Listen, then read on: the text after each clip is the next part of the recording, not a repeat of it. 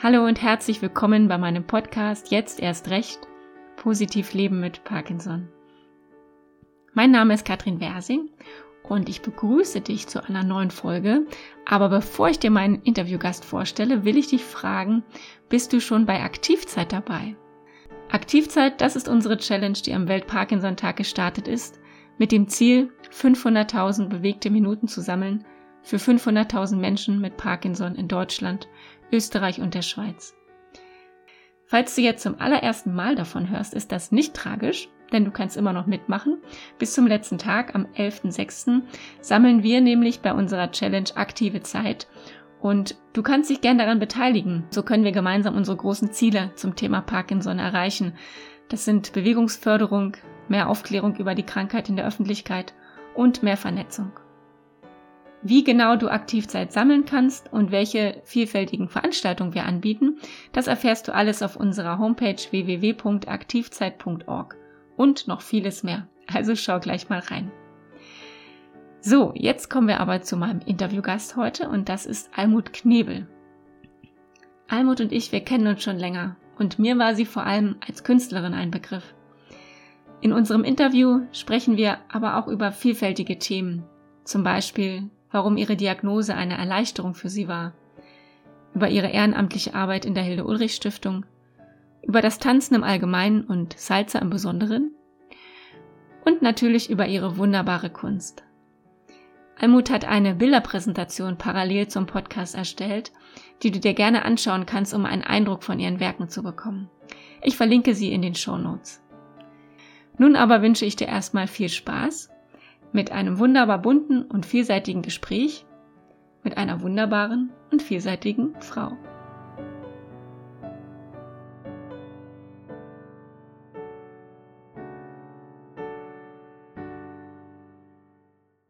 Liebe Almut, hallo, herzlich willkommen bei mir im Podcast.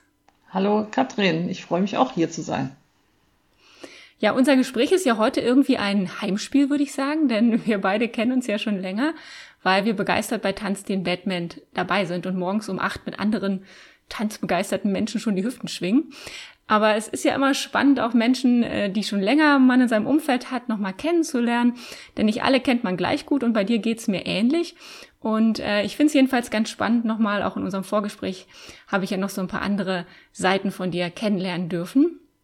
Ja, du bist, Almut, äh, in ganz vielen Rollen zu Hause. Das finde ich so spannend bei dir. Du bist Bilanzbuchhalterin, Tänzerin, Künstlerin, Aktivistin, Familienmensch. Und in all diese Rollen wollen wir gleich mal mit dir schlüpfen. Aber zuerst die Frage, worüber hast du denn heute schon gelacht? Ähm, ja, guten Morgen nochmal an alle. Ich habe eigentlich heute Morgen ein bisschen geschmunzelt, als ich meinen Mann gesehen habe weil der äh, sieht morgens immer so ein bisschen strubbelig aus und äh, das ist äh, sehr witzig manchmal. Das ist doch schön. Aber es ist immer gut, wenn man, wenn man sich freut, wenn man seinen Partner sieht, besser als andersrum. Auf jeden Fall, ja. genau.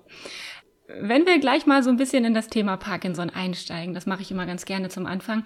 Du hast mit 50 Jahren die Diagnose erhalten, also auch ziemlich zeitig. Aber im Gegensatz zu vielen anderen war für dich die Diagnose zuallererst eine große Erleichterung. Nimm uns doch mal mit in die Zeit in der Klinik. Wie war denn deine Lebens- und Gefühlswelt damals?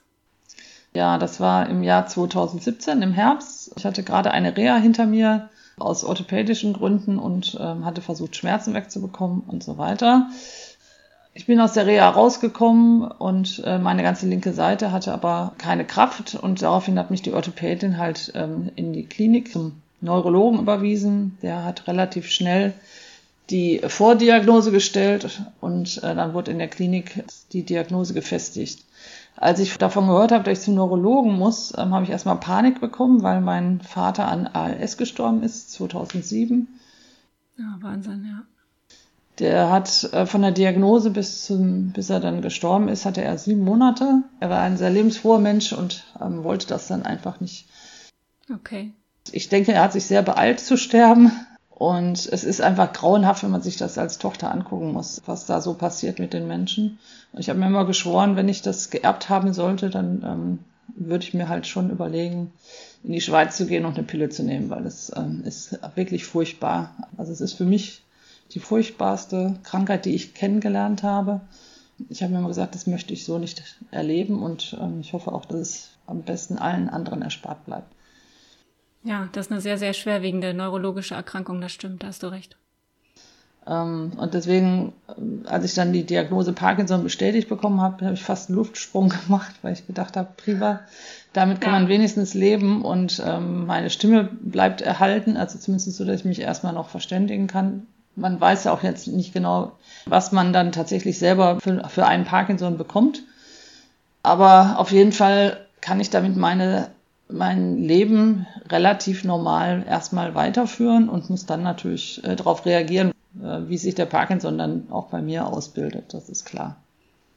Ja, und wie ging es dann für dich weiter?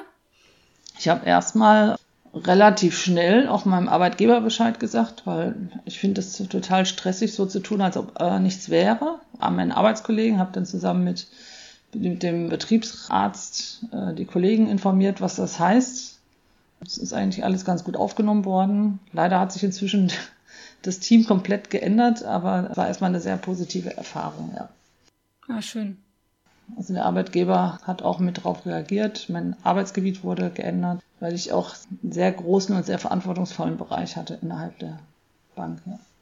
Hm. Ja, das ist ja nicht selbstverständlich, ne? dass man auch einen Arbeitgeber hat, der das äh, gut auffasst, dass die Kollegen das auch mittragen. Also für viele ist es ja so ein Risiko oder so ein Wagnis davon zu erzählen. Aber du bist damit gleich ähm, nach draußen gegangen. Ne? Und das kommt immer sicherlich auch darauf an, in welchem Arbeitsfeld man so ist. Ne? Ja, ich habe eigentlich mit meinem direkten Vorgesetzten, mit dem Gruppenleiter, eigentlich einen relativ guten Austausch. Ich kann auch nicht lügen, eigentlich. Also mein Vater hat früher mal gesagt, ich trage das Herz auf der Zunge und der hatte immer Angst, dass ich zu viel erzähle. ich kann mich sehr schwer vorstellen. Und das ist für mich eher leichter, so damit umzugehen, als jetzt irgendwie so zu tun, als ob ich nichts hätte oder ob alles in Ordnung ist. Und dann hat man schon mal wieder einen Spatzen Stress weniger, ja. Ja, genau, das stimmt. Ja, und da bist du hier natürlich mit, mit offenem Herz und offener Zunge äh, richtig im Podcast bei mir. Ja, hoffentlich werden wir fertig genau. in der Zeit. Ja, wir gucken mal, wir gucken mal, wir kriegen das schon hin. Ja, Almut, du bist relativ schnell auch in der Selbsthilfe aktiv geworden, beziehungsweise in der Hilde-Ulrich-Stiftung für Parkinson-Forschung, die ja auch in Frankfurt am Main ihren Sitz hat, ne, wo du ja ganz in der Nähe dann wohnst. Vielleicht kann man es auch so sagen, die Selbsthilfe hat dich gefunden. Wie bist du denn zur Stiftung gekommen und was waren und sind deine Tätigkeiten dort? Ich habe die Hilde-Ulrich-Stiftung schon vor der Diagnose kennengelernt und zwar über den gemeinsamen Osteopath von der Stefanie Heinze und mir. Der hat damals schon die Hilde-Ulrich-Stiftung unterstützt, hat mir davon erzählt. Als ich dann die Diagnose hatte, habe ich ihn gebeten, den Kontakt herzustellen. Also ich habe die Stefanie vorher noch nicht gekannt, also nicht persönlich. Ja, vielleicht noch für alle kurze Erklärung. Stefanie Heinze war die Vorsitzende der Hilde-Ulrich-Stiftung damals noch. Und dann haben wir uns im Café getroffen, waren uns direkt sympathisch. Und sie hat mir erstmal äh, die ersten Hilfestellungen gegeben, wie das die Hilde-Ulrich-Stiftung macht. Beim zweiten oder dritten Treffen äh, hat sie dann erzählt, dass die die damalige Vorsitzende für den Finanzbereich aus dem Vorstand ausgeschieden ist und ähm, dass da Not am Mann ist und ob ich das nicht machen würde. Genau. Dann habe ich relativ schnell zugesagt und seitdem war ich dann jetzt äh, zwei Jahre lang also für den Finanzvorstand dort tätig, hatte aber natürlich auch andere Themen mit begleitet. Ja, da war, es war natürlich genau der richtige Mensch zur richtigen Zeit am richtigen Ort. Ne? So als Finanzmensch, äh, Bilanzbuchhalterin bist du natürlich dann genau richtig gewesen dann für den Job. Ne? Ja, aber es ist eigentlich trotzdem auch schwierig gewesen, weil ich ja auch 100 Prozent gearbeitet habe, beziehungsweise ich hatte ja.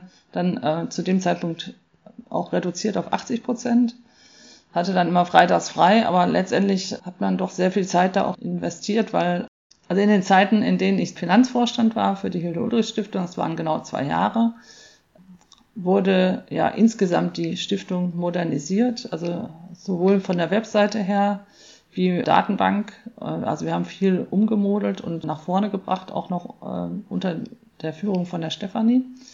Genau, und in der Zeit war ich halt fürs Budget, für die Zahlungswesen verantwortlich, aber ich habe natürlich auch insgesamt in, intern mehr professionalisiert. Gleichzeitig also hatte ich immer vor, auch Kunstprojekte ins Leben zu rufen für die Stiftung. Also ich bin jetzt inzwischen ins Kuratorium gewechselt aus gesundheitlichen Gründen. Ähm, anderer Art auch noch. Ende des Jahres wird es eine Ausstellung in Frankfurt geben und da wird noch Näheres jetzt im Sommer bekannt gegeben, wie das ablaufen soll. Also ich bin weiterhin auch für die Stiftung tätig und werde Projekte machen. Teilen wir mit der Mai die Alltagshelden, die Serie. Das ist eine tolle Serie, finde ich schön, ja. Genau.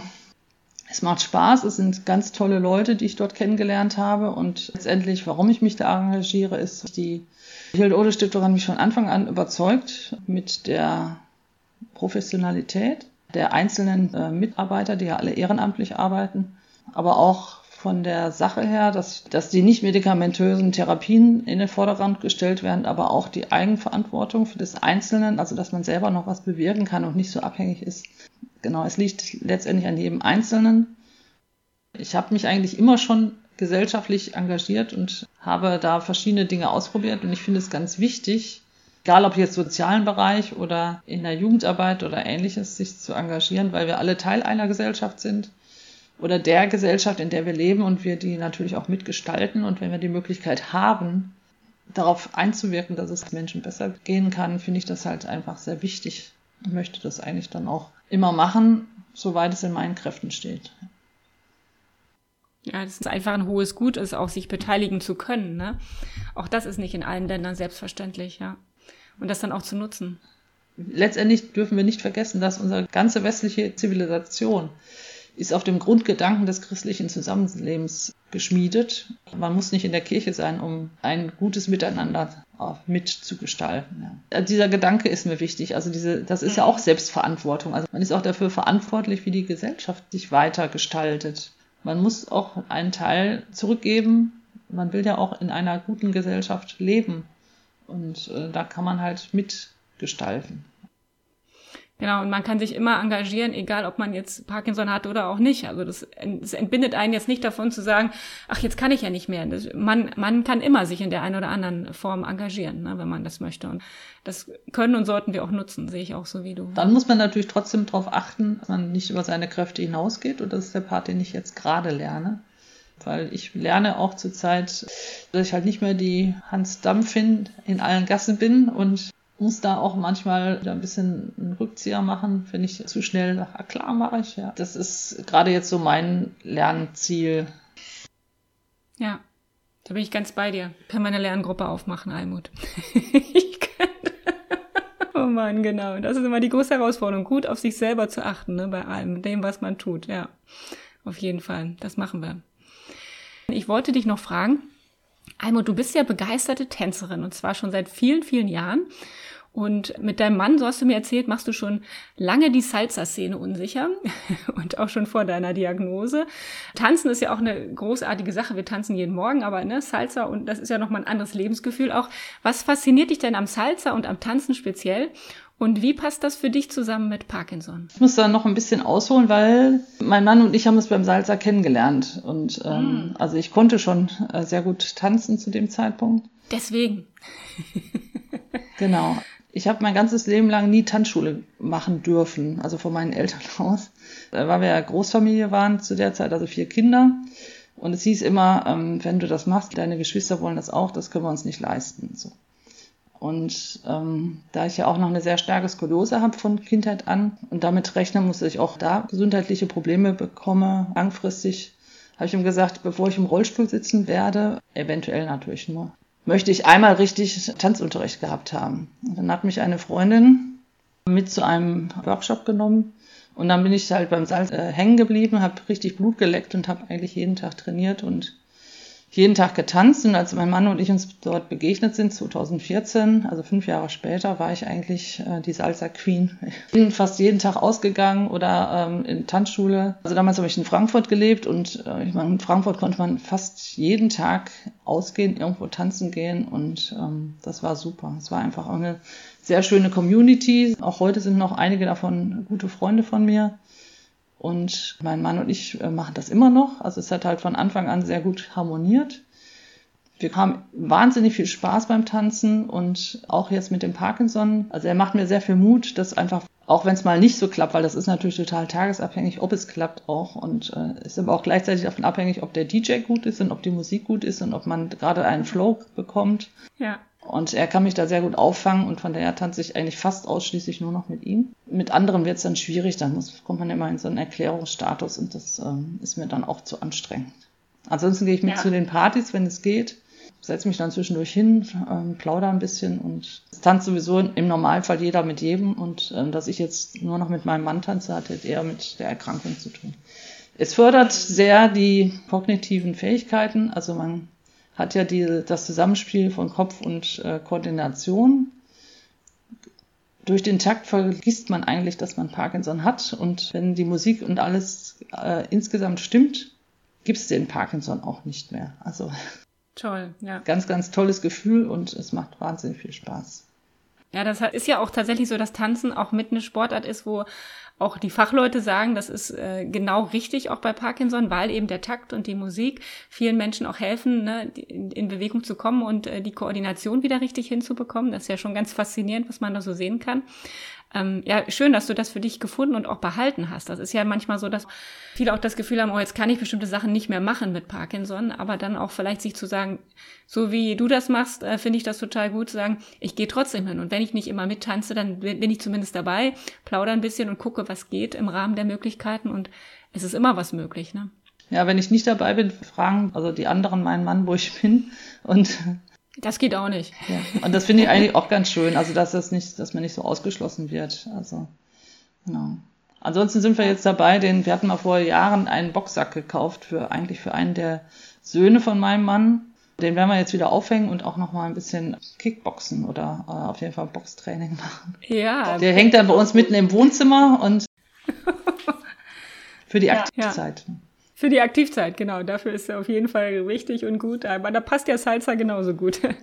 ja, sehr cool, schön. Boxen ist ja auch was Gutes, aber eigentlich ist ja jede Form von Bewegung immer hilfreich und gut bei Parkinson, genau.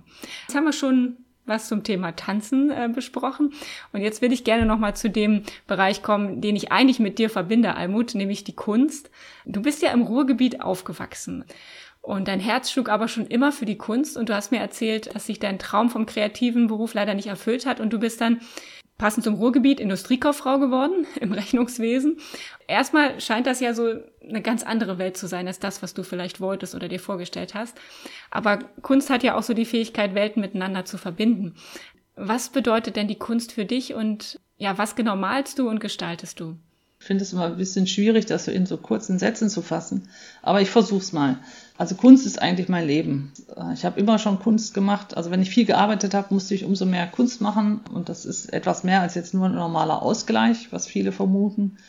Sondern dadurch, dass ich das ursprünglich halt wirklich äh, diesen kreativen Bereich auch gerne beruflich gemacht hätte, ist es bei mir genau andersrum. Also ich habe zwar auch Mathe und Deutsch, war ich immer auch relativ gut in der Schule. Von daher bin ich jetzt auch in meinem jetzigen Beruf nicht unglücklich. Aber das, was mich als Person und als Persönlichkeit ausmacht, finde ich halt eher in der, der Malerei und in der Gestaltung, in den kreativen Techniken wieder. Kunst machen ist die Konzentration auf in eine andere Welt. Also man kann sich dort total vergessen und ich führe dann halt so Zwiegespräche mit dem Werk. Also das Werk sagt mir eigentlich, ob es fertig ist oder nicht. Okay, spannend. Also auch als ich noch richtig gemalt habe, ich habe ja auch richtig Malunterricht oder, oder Zeichenunterricht genommen habe eine nebenberufliche Ausbildung an privaten Kunstschulen in verschiedenen Techniken, in verschiedenen Bereichen absolviert. Man fängt eigentlich an, Techniken zu lernen und dann die Techniken helfen mir, mich auszudrücken. Und was ich in meinen Werken eigentlich ausdrücken möchte, ist eigentlich der festgehaltene Augenblick. Das ist eigentlich immer, egal ob es um Emotionen geht, die ich in der Malerei ausdrücke, oder ob es Erinnerungen sind. Inzwischen arbeite ich ja viel mit Fotos, versuche Fotos und Malerei zusammenzubringen mit verschiedenen Techniken, wo halt dann letztendlich Fragmente, wie sie auch in unserem Gehirn sind, von, von irgendwelchen Momenten, an die wir uns erinnern. Die Momente sind nie vollständig. Also man kann nicht, man kann den Moment ja auch nicht mehr zurückholen. Und ich finde das halt sehr interessant, was eigentlich uns noch erinnert. Wenn ich mir ein Foto angucke, dann habe ich natürlich die Erinnerung an die Farbe. Ich sag mal, angenommen ist ein Haus drauf oder auch ein, zwei Menschen, dann weiß ich noch die Farbe vom Haus, die Wiese und vielleicht fällt mir noch ein, was ich da gemacht habe oder was jemand anders da gemacht hat, wem ich da begegnet bin. Aber der eigentliche Moment selber setzt sich ja aus tausend anderen Momenten zusammen und das mit den verschiedenen Techniken, Dekollage, Siebdruck, Übermalung darzustellen, finde ich wahnsinnig spannend. Ist sehr interessant und es hat sehr viel mit einem selber zu tun. Letztendlich ist es Beweglichkeit, Vergänglichkeit und die Konservierung dessen, was ich versuche aufs Papier, aufs Holz oder andere Untergründe zu bringen. Ja, Hört sich sehr, sehr spannend an. Also ich bin da gerade total bei dir. Bei diesen Momenten, ne, die man, wo man sagt, eigentlich gehört da ganz viel, viel mehr zu als nur so ein, so ein Foto, was man vielleicht sieht, sondern hat ja ganz viele Sinneseindrücke, die so mit dazugehören und Gedankengefühle und so weiter. Genau.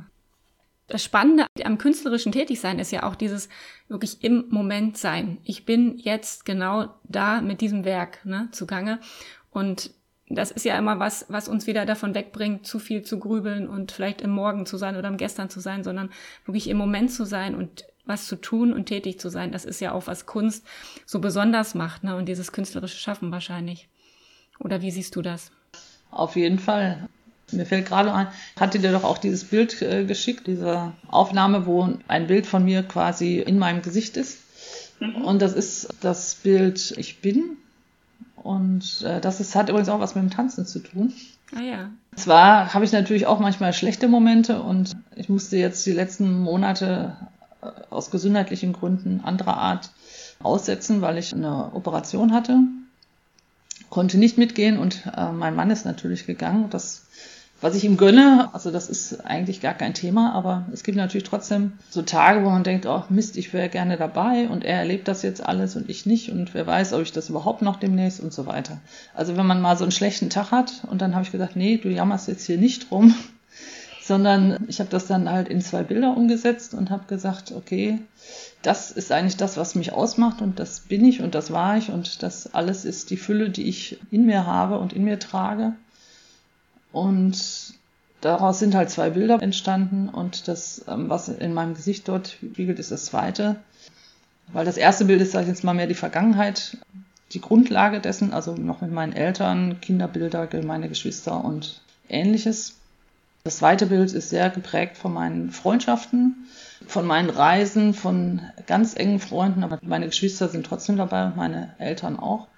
Aber ähm, das sind Decollagen und wo ich dann sage, okay, das bin ich jetzt und das ist der Blickwinkel da drauf, das siehst du hier auch noch im Hintergrund. Also das ist bei mir.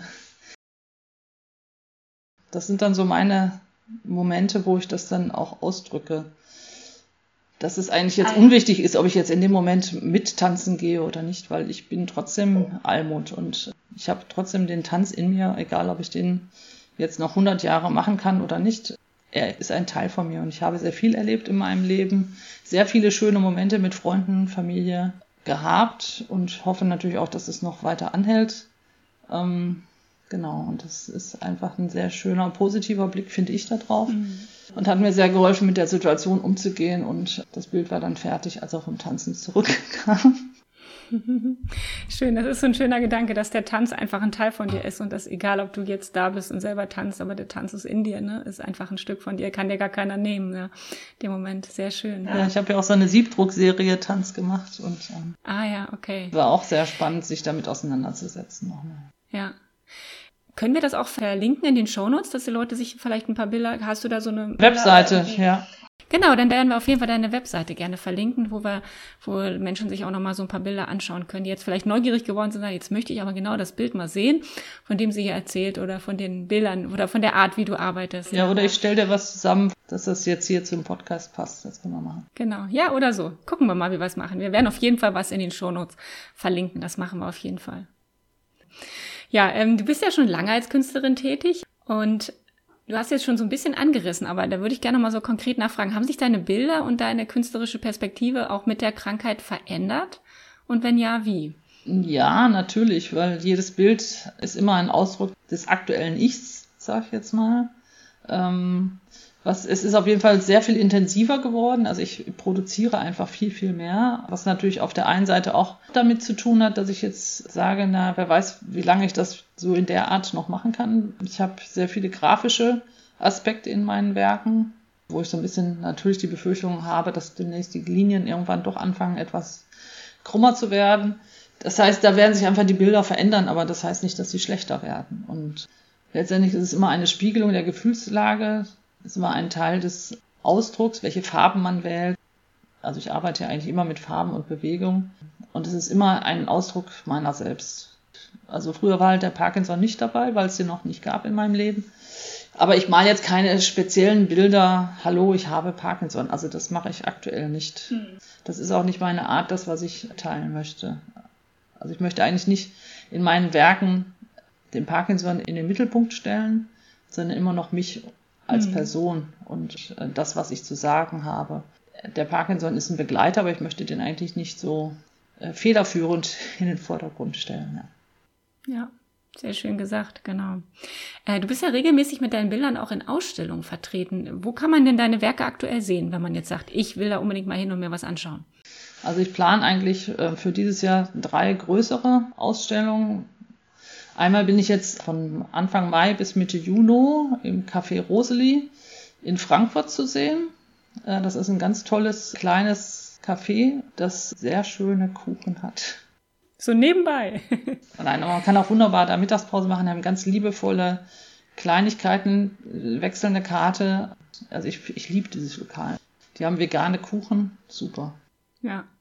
Das ist auch eine schöne Verbindung, ne? Ähm, Kaffee und Kunst äh, so miteinander zu verknüpfen. Also das ist das eine, genau. Ich muss jetzt aufpassen, dass ich nicht nur vom Roseli schwärme.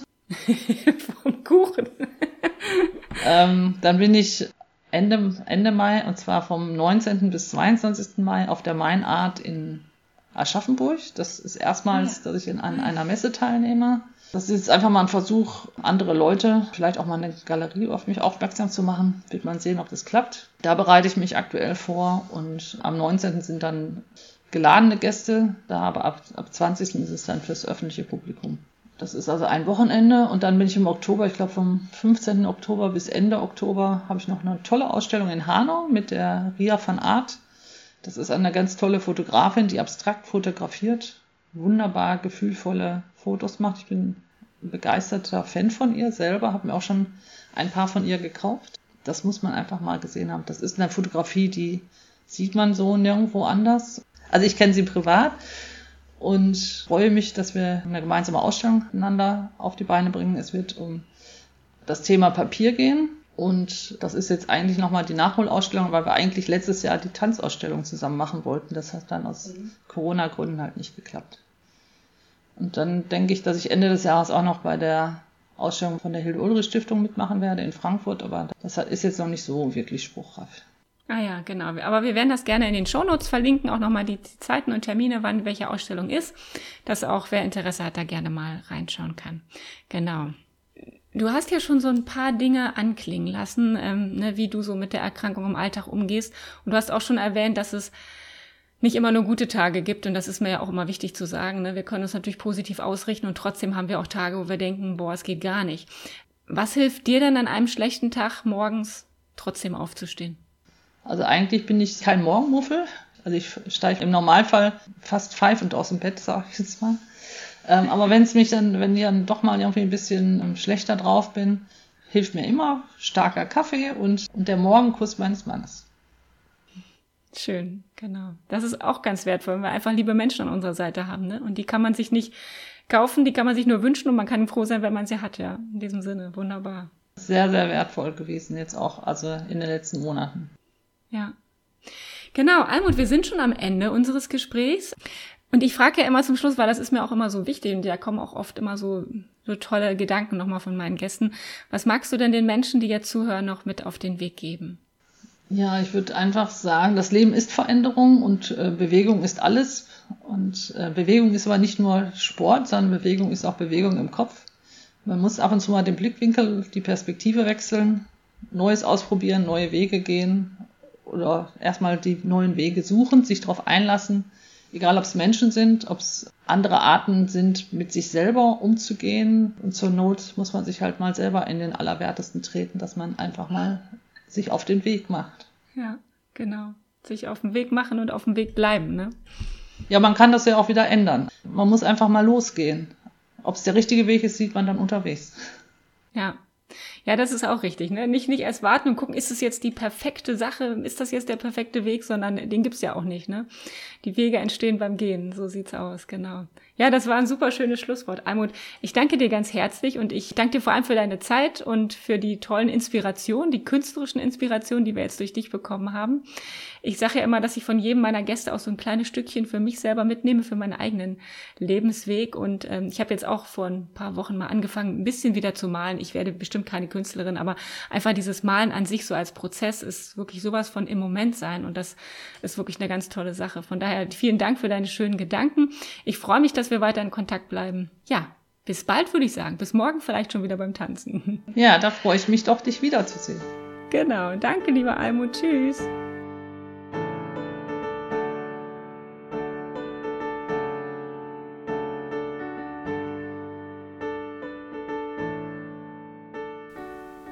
Falls du es noch nicht getan hast, schau doch gerne in die Show Notes. Da sind einige von Almuts Werken verlinkt, ihre Homepage und wie versprochen auch die Termine und Orte für ihre Ausstellung. Zwei Gedanken von Almut sind mir besonders im Kopf geblieben. Zum einen ihr leidenschaftlicher Appell, uns gesellschaftlich zu engagieren, den ich nur unterstützen kann. Denn letztendlich kann unsere Gesellschaft nur so hilfreich und gemeinschaftlich sein, wie wir Menschen selbst es sind und engagieren können wir uns immer. Das ist unabhängig von unserer Parkinson-Erkrankung. Wir müssen ja nicht gleich Vereinsvorstand werden. Außer wir wollen das unbedingt, dann los. Aber es gibt so viele kleine und auch größere Ehrenämter, so viele tolle Projekte in Kitas, Schulen, kirchlichen, ökologischen oder sozialen Einrichtungen. Aber mit Engagement meine ich auch vieles, was im Kleinen stattfindet. Ein offenes Ohr, eine hilfreiche Hand für einen Menschen in der Nachbarschaft. Im Grunde ist es doch so einfach. Wir können uns beschweren, was alles nicht gut läuft. Wir können resignieren oder wir können versuchen, es besser zu machen. Und von daher lade ich dich einfach mal dazu ein, heute zu überlegen, wo du dich vielleicht bei dir vor der Haustür engagieren kannst. Oder dir vielleicht auch mal kräftig auf die Schulter zu klopfen, wenn du bereits längst aktiv bist. Und ich weiß, dass das viele von euch sind. Und dazu passt auch noch ein weiterer schöner Gedanke von Almut, den ich mitnehme. Den Satz einfach losgehen, nicht lange planen, nicht überlegen, was schiefgehen kann, sondern einfach losgehen. Und wenn der Weg nicht der richtige ist, na und? Dann drehen wir eben um oder nehmen eine andere Abzweigung. Die wertvollsten Erfahrungen und die ja, eindrucksvollsten Erinnerungen habe ich oft in Situationen gemacht, die ich nicht geplant habe, sondern die mich einfach mal in neue, unbekannte Fahrwasser geworfen haben. Von daher auf zu neuen Ufern. In diesem Sinne, bis zum nächsten Mal. Pass gut auf dich auf und bleib positiv.